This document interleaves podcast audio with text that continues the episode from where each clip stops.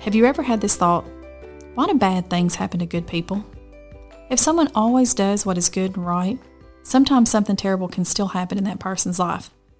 It's a question we've all wondered at some point, and the character in our Bible story deals with just that. Our Old Testament story today is about a man named Job. In it, we will learn about one man's difficult journey that shows us more about who God is and how sometimes it's just plain hard to understand the things that happen in life.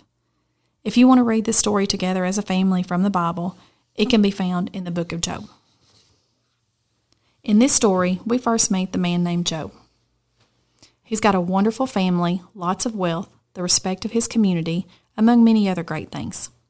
The Bible says in Job 1 1 that he was blameless and upright, one who feared God and turned away from evil.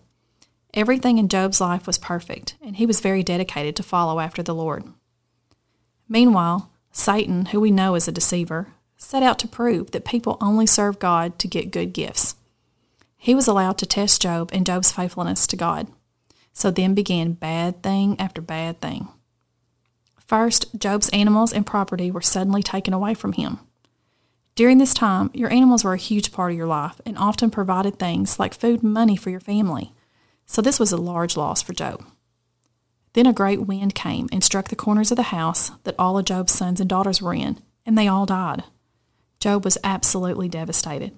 He cried out to God, and yet in Job chapter 1, verses 21 and 22, Job said, The Lord gave, and the Lord has taken away.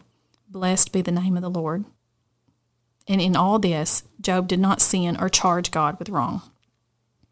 Other terrible things happened to Job. His health began getting worse and worse. Job got very sick. His wife began to ask Job if he still had faith in God after all of these awful things that kept happening. Three of Job's friends tried to help him, but even they, after a while, began to question the Lord's goodness. Job is worn out and tired from all the bad things that continue to happen to him. He begins to question God himself, but he never loses his hope and faith.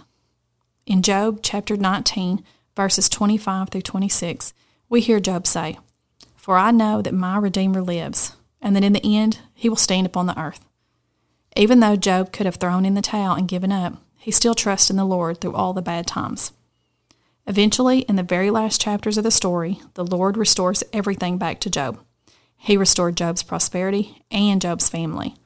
God spoke specifically to Job to let him know that he is still God and that even though Job couldn't understand all the things that were happening in his life, that God could still be trusted. The story of Job is a story about God's sovereignty in our lives. He is God, and we are not. When unexplainable tragedy and terrible things happen, we can still rely on Him because we know His character and have seen what He's done in the past. It will definitely not be easy, but we can know that He is in the storm with us. Think together as a family. What would the world be like if no bad thing ever happened? What would that feel like? This is something that we will only experience when we get to eternity in heaven with our Lord. Even when we don't understand, we can still trust that He is who He says He is. Pray together and ask God to help you trust Him in hard times. Ask that He would open your eyes to His goodness and faithfulness all around you. When everything else is bad, He is still good.